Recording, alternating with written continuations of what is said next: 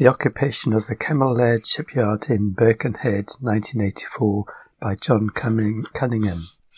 Summary at the start by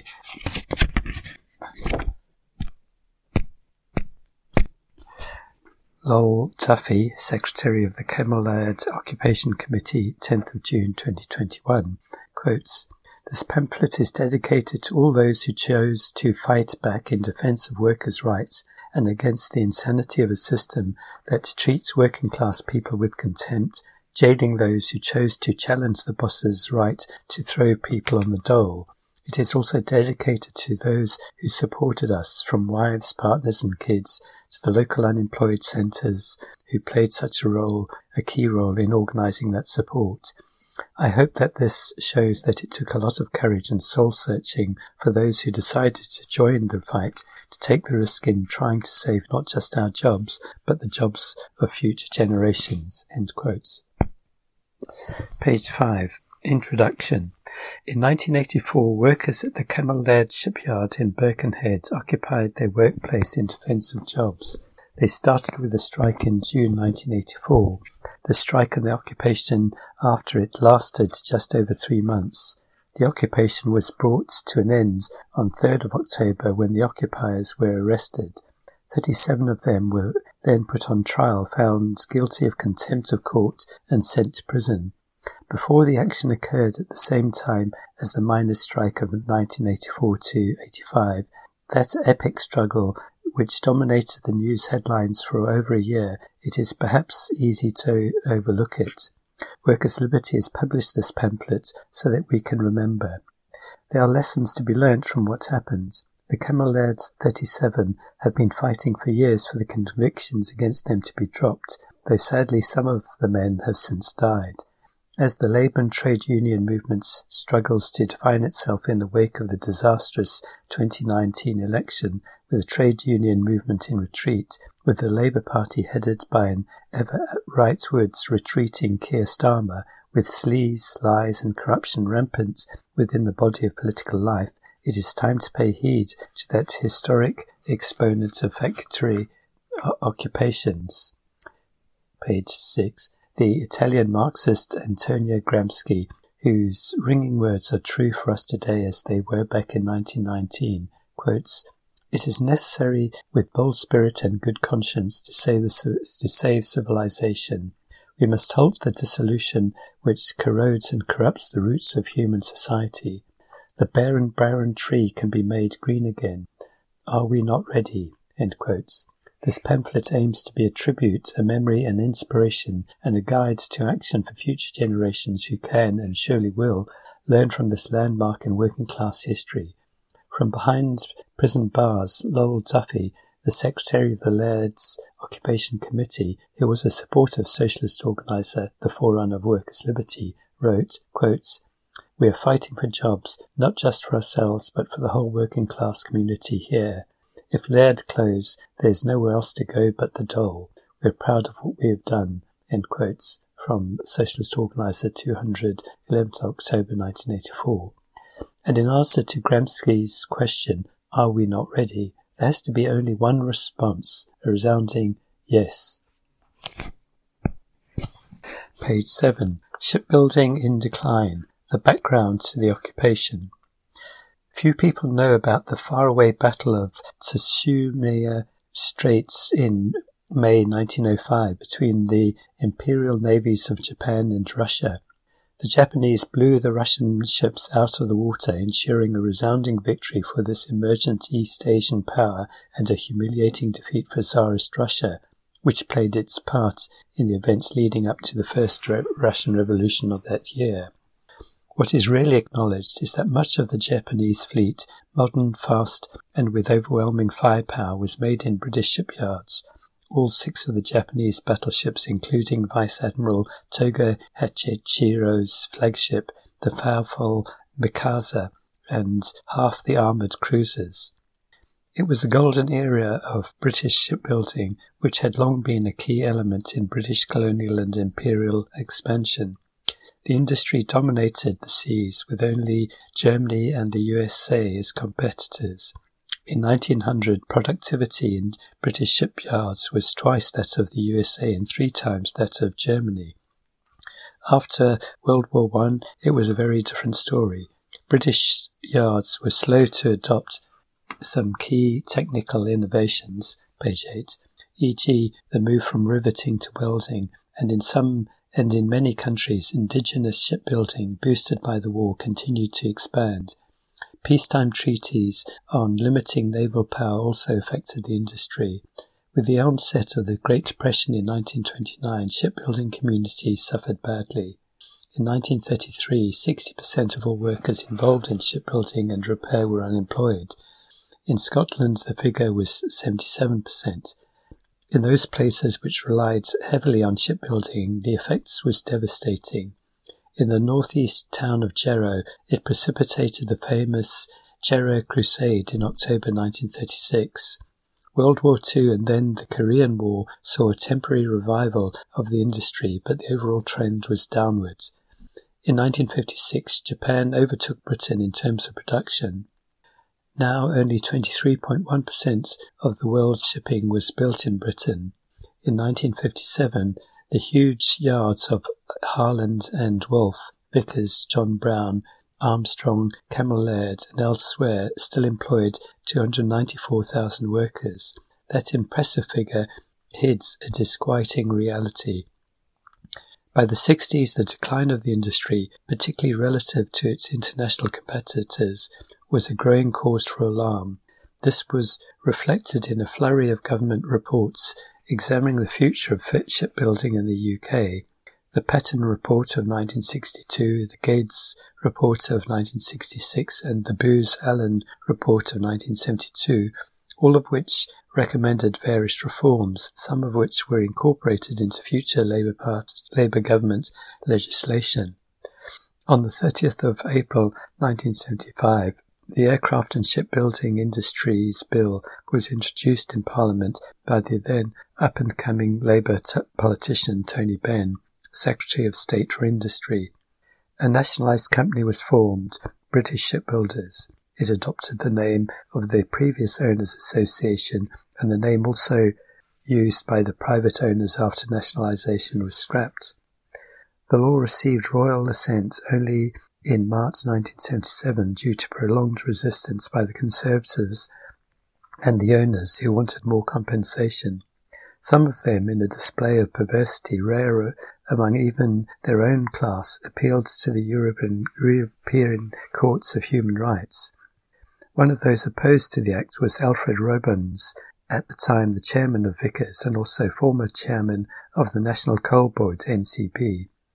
His reign at Hobart's House, NCBHQ, had seen the closure of whole sections of the mining industry. The law provided for the nationalisation of most of the industry. The problems remained. In 1983, under the Tory government of Margaret Thatcher, the yards reverted to private ownership after the passing of the British Shipbuilders Act. This required British shipbuilders to privatise its assets. In 1989, the old nationalised British shipbuilders ceased shipbuilding operations entirely. The saga of contraction and closure continued. The Blackpool Agreement between the Confed, Confederation of Shipbuilding and Engineering Unions, and British shipbuilders, the owners' organisation, which did not include Harland and Wolff of Belfast, on 24th of March 1980 agreed to reduce capacity in the industry to just over 400,000 tons a year. Page 9. During the 1950s, profits had averaged 120 million pounds a year, but a mere 4 million pounds had been reinvested while shareholders trousered huge dividends. Capital investments in the industry was half of the national average for manufacturing as a whole. This chronic underinvestment in growing international competition, particularly from Japan and South Korea, meant the industry faced increasing problems. By the early 1960s, shipyards had started to close, with the first major closure at William Gray of West Hartlepool in 1962. By 1982, British built ships accounted for just 2.6% of the world's output. The total workforce in 1984 amounted to 48,000. It continued to fall. By 1990, only 6,000 were employed. Today, the Japanese shipbuilding industry, despite having undergone some recent contraction, outstrips the industries of Britain, Germany, and the USA combined. Organization of workers in the shipbuilding industry. Shipbuilding by its very nature is a complex business. Every ship or oil gas rig is unique and there are no production lines, as in, for example, the car, car industry. The main unions involved were the GMB, General Municipal Boil Makers, which tended to represent the unskilled and semi-skilled workers. The AE, AUEW, Amalgamated Union of Engineering Workers, in 2007 it became part of Unite, covering those who did the outfitting work. The EETPU, Electrical, Electronic, Telecom and Plumbing Union, now part of Unite, covering electrical work. UCATT, Union of Construction and Allied Trades and Technicians, now also part of Unite, covering the many wood fittings, carbon interiors, etc. All unions involved in shipbuilding were part of the CSEU, Confederation of Shipbuilding and Engineering Unions, usually abbreviated to CONFED. Employment in the industry had historically been precarious. When a ship was finished, workers could be laid off with 24 hours notice or even less, and there might be no work until the next order was placed, so workers tended to guard their jobs, demarcating their boundaries and limits. This occasionally led to friction between different unions and groups of workers where particular tasks might appear to overlap. In the 50s and 60s, management and the media made a great fuss over these demarcation and who does what disputes, ignoring that the situation arose out of the history of the industry and the lack of employment security, and that similar situations could be found in other industries.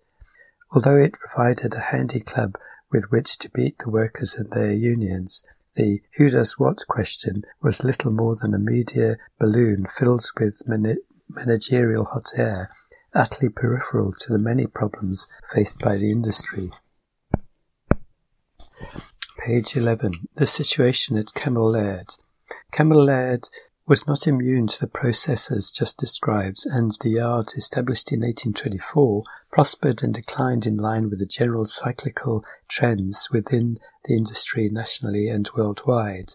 For years it was one of the most important shipyards in Britain, building the Mauretania for Cunard, two Ark Royals, HMS Devonshire, and the RMS Windsor Castle, and hundreds of other ships, ferries, and later oil and gas rigs. At its height, it employed 12,000 workers. Like other yards around the country, Cammell Laird was badly hit by the Depression. Production was boosted by the demands of wartime production between 1939 and 1945, but that provided only a temporary reprieve. By the 50s, it was clear the yard was struggling, as were all the other yards in the UK. After 1983, British Shipbuilders Act, scrapping the Labour government's nationalisation, there was a slow but continuous decline in employment. Cammell Laird was denationalised in 1985. In 1977, Cammell Laird employed 5,500. By October 1983, this figure had fallen to 3,300. Around the same time, management declared 640 jobs were surplus and offered voluntary redundancy, which was accepted by 280. Cammell Laird reported losses of £23.8 million in 1983. A report in 1984 pointed out that the yard was short of work. Page 12. Without orders from the Navy, Laird was, would be in serious trouble. Below are some extracts from the Cammell Laird's Confederation Shop Stewards Bulletin number 3, issued in April 1983, which explains the situation facing the workers in the yards in stark detail. The last shift. Thursday, 14th of April, could be an historic day in the lifetime of Cammell Laird. If Robert Atkinson, chairman of BS British Shipbuilders, and the Tory government got, get their way, it could be the day the last ship is ever built or la- launched in this yard. Everyone will have heard about the proposals by BS to make 9,000 workers redundant throughout the industry, and 1,400 of these are supposed to come from Laird's. Although the Blackpool Agreement is officially still in existence, there is no guarantee that if there are not enough volunteers, it will stop there. Robert Atkinson retires in June and seems determined to destroy this number of jobs either by volunteers or by enforced redundancy, which in simple terms means no one's job is safe. Stewards. It was decided at the stewards meeting on 6th of the 4th 1983 to enlist the support of the local MPs, district and county councillors. We are also aware that the Mersey and District Emergency Committee of the Confed will be meeting the company early this week to discuss this most serious situation. We are under no illusion that MPs, etc., can stop these redundancies. Stopping redundancies enti- is entirely up to the action of all workers throughout our industry. Nevertheless, we believe MPs can put pressure on the government to alter course in our favour. SNC, Shipbuilding National Committee. The SNC will be making a full statement on the April 13th, after which there will be a, a lay delegates conference in late April and or early May, and after that there will be a full report back to the yards. Alternatives. The stewards know there is an alternative to redundancy. We have called on the National Combined Committee to work out a program of alternative production for the yards. No doubt you have some idea of what can be built in this yard with a wide range of skills available apart from marine related products. We hope you will pass on your suggestions to us. An alternative does exist if we are prepared to fight for it. It's no use running to the personnel, depart, personnel department to sell your job for a few pieces of silver. While we have a job, we must do everything in our power to retain it, not just for ourselves, but for future generations. Page 13. Later bulletins listed a range of alternative production around which the yard and its skills could be preserved and revived. Short, quote, short-term scrap and build, this program would utilize material from scrapped ships in production of new ships, reducing costs. Factories, skills already exist within Laird's to build and maintain factory units. The overheads already exist and would not be increased. Council work. Both Liverpool and Merseyside County Council are Labour controlled and should be sympathetic to saving, saving council and nationalised industry jobs. Plant maintenance. This is already carried out by some other yards, e.g. Smith's Dock, Shell. Long term. Undersea exploration. Floating hotels accommodation. Pollution monitoring. Wave power decompression chambers, heat pumps, cement kilns, recycling equipment, sugar beet crushers, energy production, oil production platforms, industrial pipelines, industrial boilers. By 1984, the whole of the Merseyside and Wirral area was suffered badly from Thatcherite free market economics. Factory closures, reduced benefits, and general economic downturn meant that unemployment and poverty in the region soared. An unemployment rate of 22% was cited, but the real figure was almost certainly higher. In the May 1983 council elections, the Labour Party, which locally was heavily influenced by the militant tendency, gained 12 seats and took control of the council from the Tory Liberal coalition that had previously held sway. Its frontman, Derek Hatton, became a well-known figure in the British media. By the time of the industrial action in Birkenhead, there were two potential centres of resistance to the policies of the Tories. Liverpool City Council resisting cuts and the miners who had just gone on gone out on a national strike against pit closures in April 1984 and remain, would remain out until early 1985. This volatile background could not but influence the decision made by the workers at Cammell Laird to resist the threats of redundancy. Management at Cammell Laird was making increasing noises about the employment situation in the yard and threats threat of redundancies divided the workforce.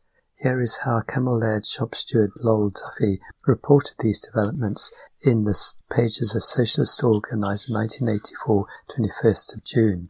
Quotes, Laird Shipyard in Birkenhead is in the process of having half of its workforce made redundant with little reaction from inside or outside the yard. On April 16th, the yard mass meeting voted down a resolution from the full-time officials and stewards calling for 1. No enforced redundancies or closures. 2. A high-powered delegation to Parliament. 3. A delegates meeting in support of Cammell Laird involved in the Labour Party movement and community organisations. for A mess lobby of Parliament. Since then, the full-time officials have concentrated on trying to motivate support from outside the yards. Page 14. In the yard, those of us willing to oppose the redundancies are in the minority, but are organising our campaign. End quotes. Compulsory redundancies were announced on the 1st of June. The owners threatened to tow away HMS Edinburgh and a gas accommodation rig and finish the work on them in a yard in France.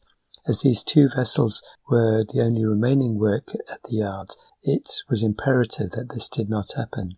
On the 28th of June, the pickets crossed the Rubicon into the yard and the strike turned into an occupation. Page 15. the occupation. The workers occupied the yard in two stages. On 28th of June, they took over a gas accommodation rig, rig and on the 3rd of July, a Navy frigate HMS Edinburgh. Both were nearing completion and the occupation was preempted and the occupation preempted any attempts by management to tow them away. The occupation was strengthened by a display of solidarity from tugboat workers and dockers who gave a pledge not to help move the vessels. An occupation committee was formed and just over 100 were involved in the action, almost all of them from the GMB. As a result, 2,000 other workers were laid off. The yard was now, in effect, shut down.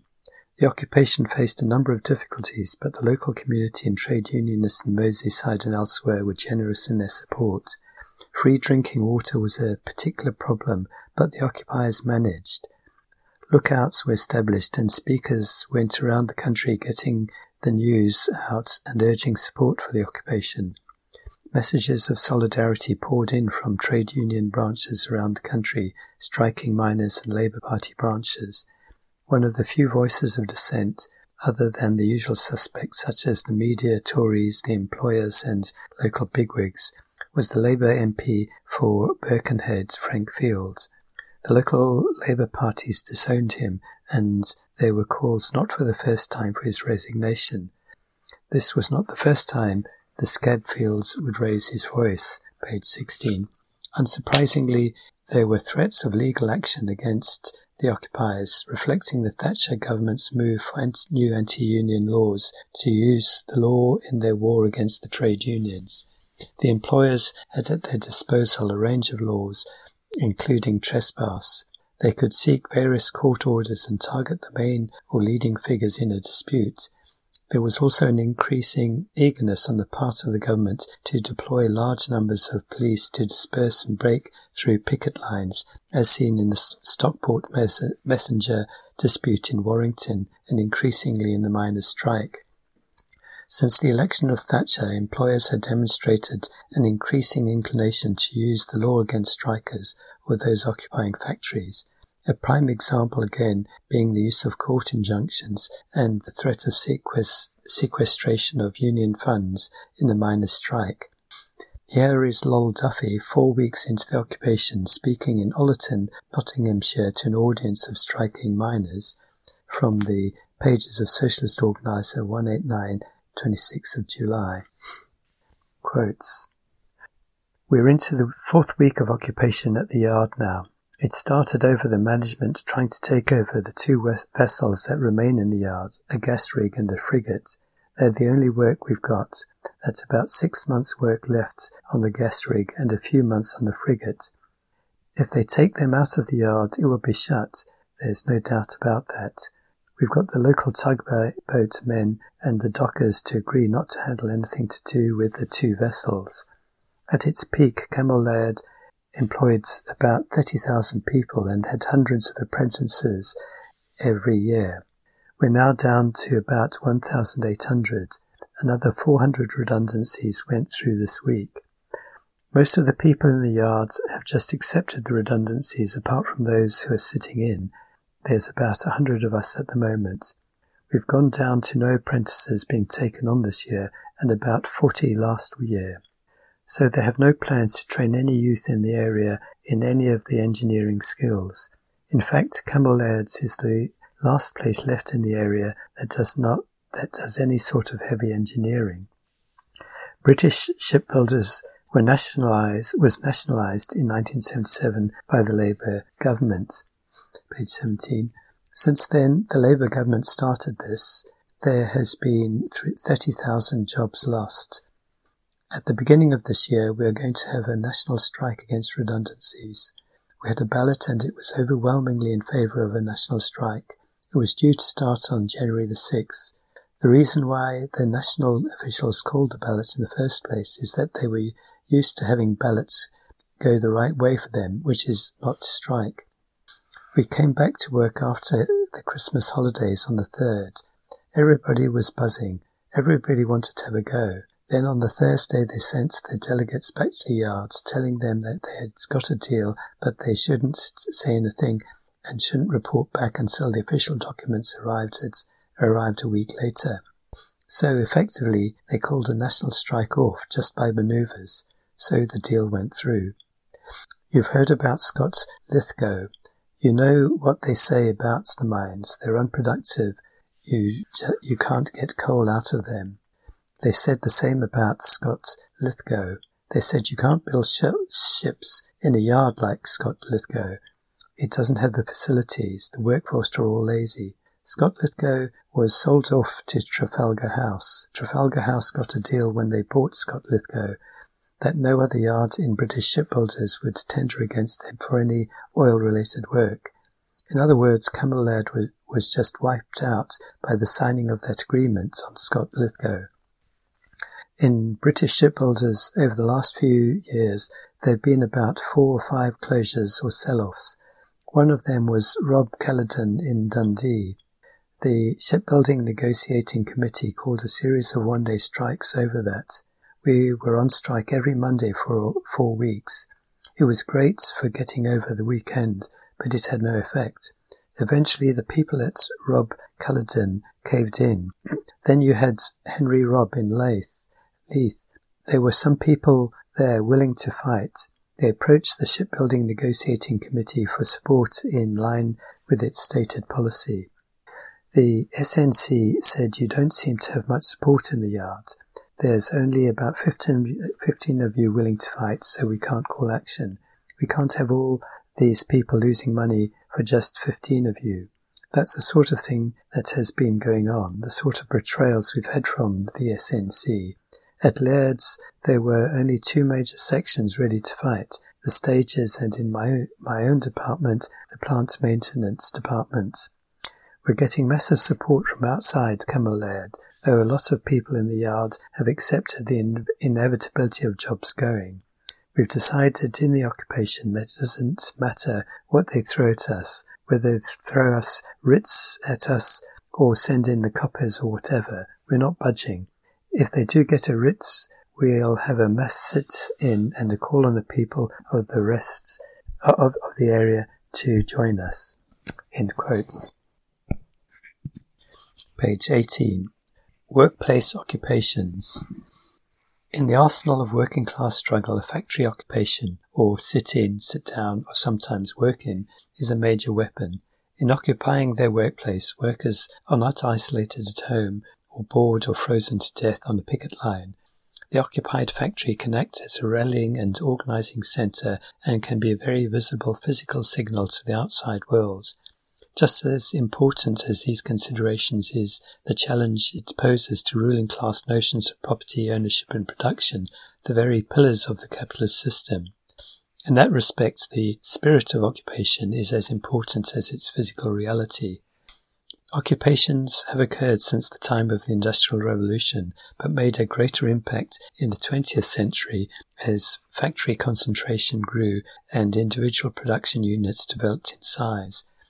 One of the most famous factory occupations was the wave of seizures that gripped Italy in 1919 to 20. In Turin alone, almost 100,000 workers occupied their factories after being locked out. American car workers in the great organizing drives of the mid 30s occupied their plants in Flint, General Motors, Detroit, Chrysler, Ford, and elsewhere. Even the, the mighty Ford Combine, once thought invulnerable to unionization, succumbed, and the UAW, United Automobile Workers, and the CIO, Congress of Industrial Organizations, were born. Interestingly, many of the auto workers called their action the Polish tactic. Factory occupations had been effectively employed in Poland, and Polish immigrants to the USA carried this memory with them, as indeed did Solidarnosc in 1980s. Paradoxically, US car workers worker activists used the more advanced tactic of occupation because they thought the less advanced tactic of a regular strike would be too difficult to sustain against scabs and cops. There are countless other examples from around the world. Page 19. In Britain, the history of class struggle has been punctuated by factory occupations. In some times um, of more heated conflicts, they have been fairly common. In 1971, workers at the Upper Clyde shipbuilders in Glasgow staged a work-in. In 1972, there was a mass occupation of engineering factories in the Manchester area, and the Fisher Bendix plant in Kirkby was occupied for five weeks. Between 1970 to 81, there were 264 factory occupations, and of those, only 69 were concerned with closure. As the economic situation deteriorated, occupations tended to become more defensive, and after 1979, rarer. Between 1979 to 85, there were an estimated 100 occupations. After that, the number of t- declined and confidence fell in the wake of the miners' defeat. Employers felt more confident and increasingly turned to legal action, particularly using trespass laws and targeting trade union leaderships who became more reluctant to endorse possible illegal action and risk the sequestration of their funds. Cammell Laird management eventually had a court order issued to remove the occupiers from the yard. They responded by ignoring it. The occupiers stood their ground and a standoff ensued. Management attempted to influence a section of the workforce who were opposed to the occupation to secure a return to work and a back to work meeting was held on the 13th of August, but the occupation remained solid. Lol Duffy took up the story of the occupation and legal threats faced by the occupiers in his report in Socialist Organizer um, 197, 20th of September. The occup- quotes, the occupation of the HMS Edinburgh and the gas accommodation rig is now in its 13th week.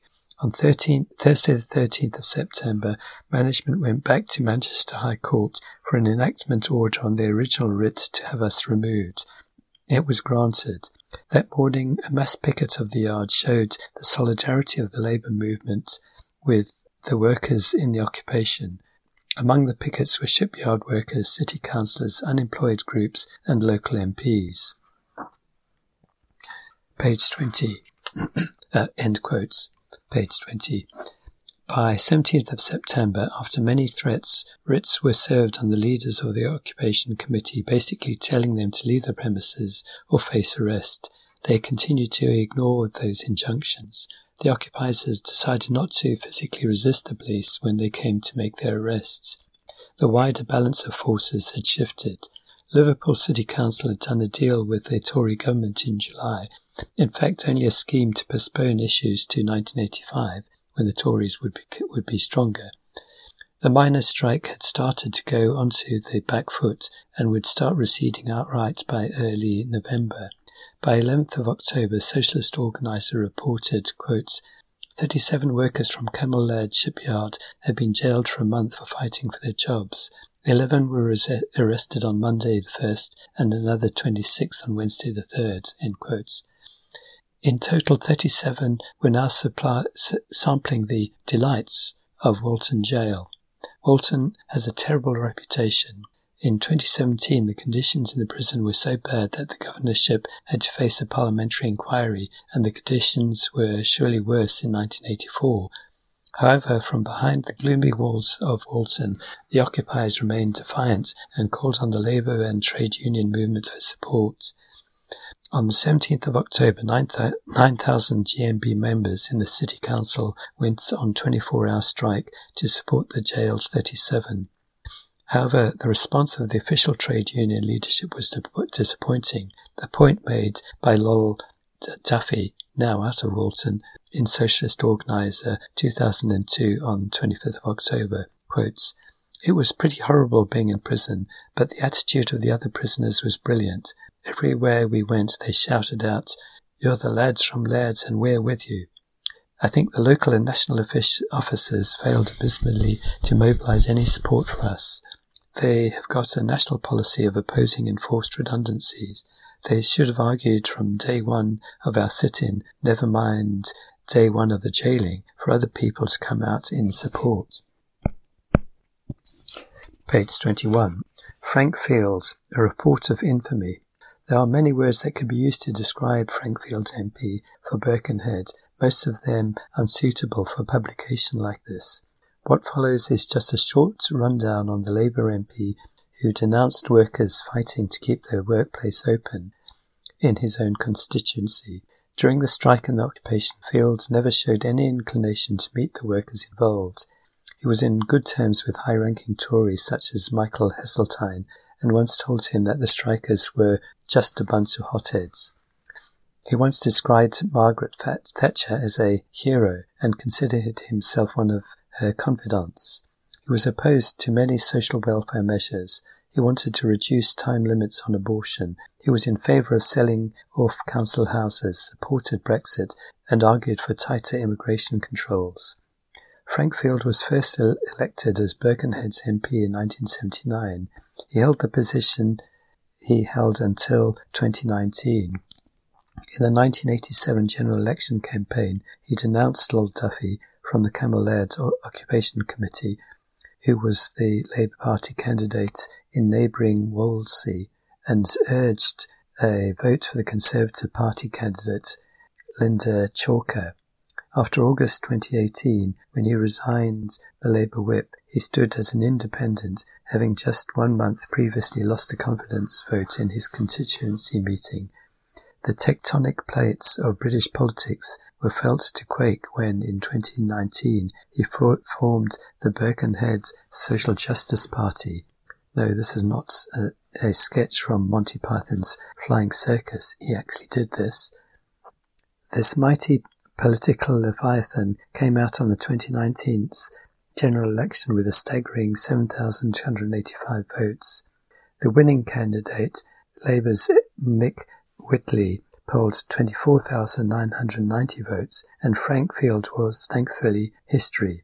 For services rendered to the cause of the ruling class, he was made Baron Fields of Birkenhead on 11th of September 2020. Good riddance.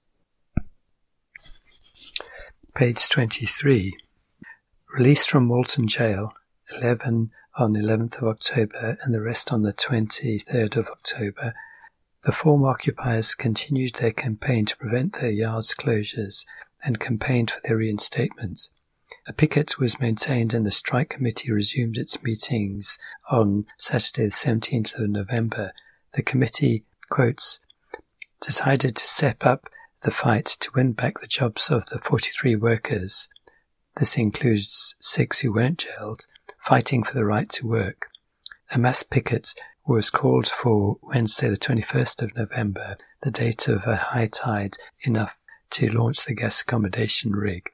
The strike committee also contacted the shop stewards committees in all British shipbuilders' yards to ask them to ask that they call mass meetings to allow us to address them and call for support in the form of action in line with national lay delegate conference and uni- union decisions to oppose enforced redundancies with strike action and occupations from end quotes from Socialist Organizer 206, 1st of November 1984. Despite support from wide layers of the labour and trade union movement, the activities of SCABS, supported and encouraged by management, and the reluctance of trade union leadership to throw its weight behind the strike and occupation meant that the occupation went down to defeat. Those who refused to support the occupation may have seen themselves vindicated as HMS Edinburgh and the gas accommodation rig headed for the high seas, page 24, but there was to be no planned sailing for Cammell Laird as the yard lurched from one crisis to another. According to no less an authority than MP for Wallasey, Angela Eagle, speaking in the House of Commons 14th of December 1992, the yard was bought by Vickers Shipbuilding and Engineering Limited, VSEL, in 1986 for the princely sum of one pound, that is, one pound. As VSEL already had a yard in Barrow, this appeared to be little more than an asset stripping exercise. The yards closed with the loss of 900 jobs in 1993, but then spluttered back into life with various mergers, buyouts, and rebrandings, not concerned with re establishing shipbuilding, but with repair work, small scale projects, and asset stripping.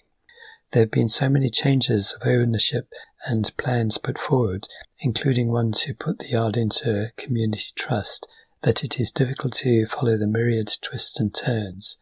The Guardian online 18th of August 2001 reported that, quotes, Hundreds of workers at Cammell Laird's in, on Tyneside and Merseyside are almost certain to lose their jobs after the company was sold to a repair and conversion company A and P acquisitions for an undisclosed sum. In the early months of 2006, the company was sold lock, stock and barrel to private investors. They continued to use the name Cammell Laird for a time, but it was renamed Gibdock, Gib equals Gibraltar, on the 7th of December 2009. Although a Cammell Laird shipyard, the name was readopted, still exists in Birkenhead, it limps along. The yard that in 1938 built the Mauretania, the biggest ship ever launched in England at the time, now gets excited about the prospect of building the new royal yacht, which isn't a royal yacht, but some kind of business ambassador vessel. Even the much trumpeted polar exploration vessel, the Sir David Attenborough, was not completed without problems. Let's ignore the amusing controversy over whether the vessel should have been named Boaty McBoatface. With a £200 million budget, the final construction incurred £37.4 million losses, an impairment charge of £15.8 million, compensation for loss of goodwill, e.g. name brand recognition or reputation, and was two years behind schedule. It was finally launched on 14th of July 2018. With apparently no sense of irony, the Liverpool Echo, 3rd of March 2021, reported that Boris Johnson, quotes, has an exciting vision for shipbuilding in this country and is committed to making the UK a shipbuilding power. End quotes. About 45 days before Johnson's exciting vision was announced, Laird's management made 178 workers redundant. Page 25, postscripts. It is ra- rarer in the kind of situation just described that at a certain point the blinds are pulled down and everyone gets back to their normal life, whatever that might mean. Eddie Marnell, a member of the Occupation Committee who became a GMB official, has campaigned for many years for the arrested men to have their sentences revoked and wiped off the record. Obstructions have constantly been thrown up by various authorities, and he has frequently been denied access to documents and records. It has been a long and often frustrating fight. After many years, he achieved his first success when, in December 2014, the European Parliamentary Petitions Committee heard him put the case for the 37, and they responded by calling on the government to apologise to them. Readers no doubt will be shocked to learn that no apology was forthcoming.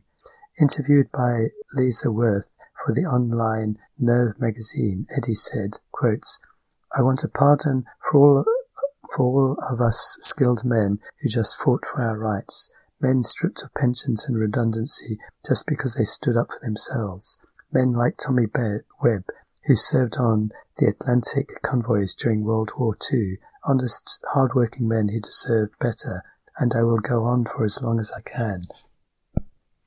End quotes. Page 26. Lol Duffy went on to stand as Labour Party candidate for Wallasey in the 1987 general election, almost beating the sitting MP Tory Lynda Chalker, turning her previous majority of 6,708 in 1983 into a mere 279. If it had not been for the intervention of the local press by Frank Field, who urged the people of Wallasey to cast their vote for Chalker, then Lol might have won. The Labour Party machinery made sure that there was no possibility of a repetition. Duffy was barred by the National Executive Committee NEC from standing again. Of course, no action was taken against Fields. The next step by the NEC was to parachute Ang- Angela Eagle into Wallasey.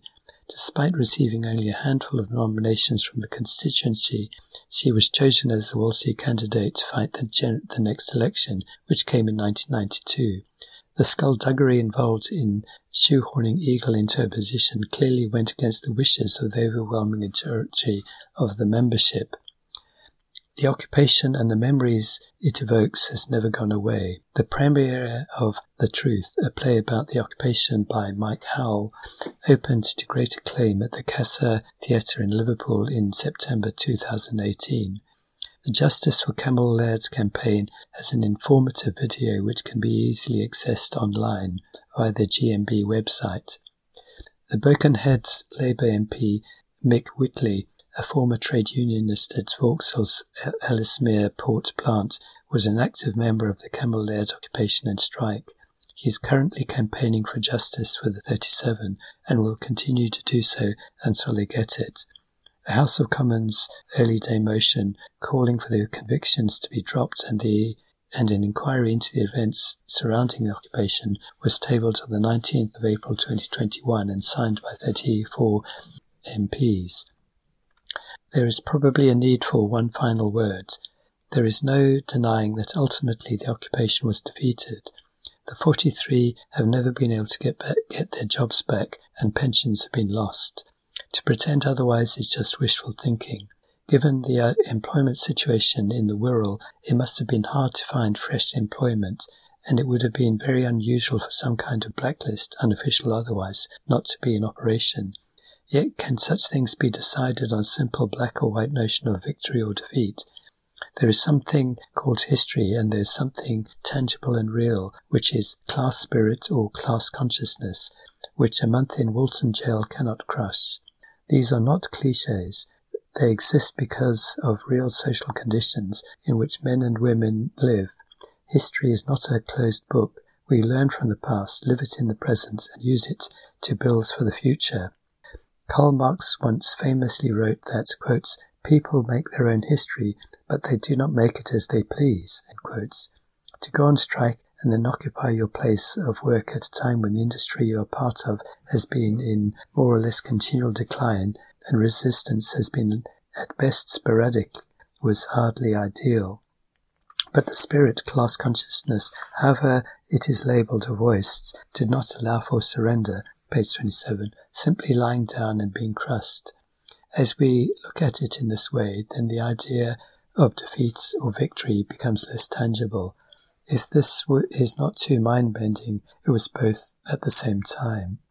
In 1988, there was victory for Julie Hayward, a canteen cook at Laird, who took a claim for wage discrimination to the appeal court, and in a landmark ruling won her case. Cammell Laird's workers were on strike again in November 2018, essentially fighting the same battle against job cuts as before and with limited success. History has not closed its book. Read the end of the pamphlets for the names of the 37 who were arrested and imprisoned, and also for the acknowledgement sources and references.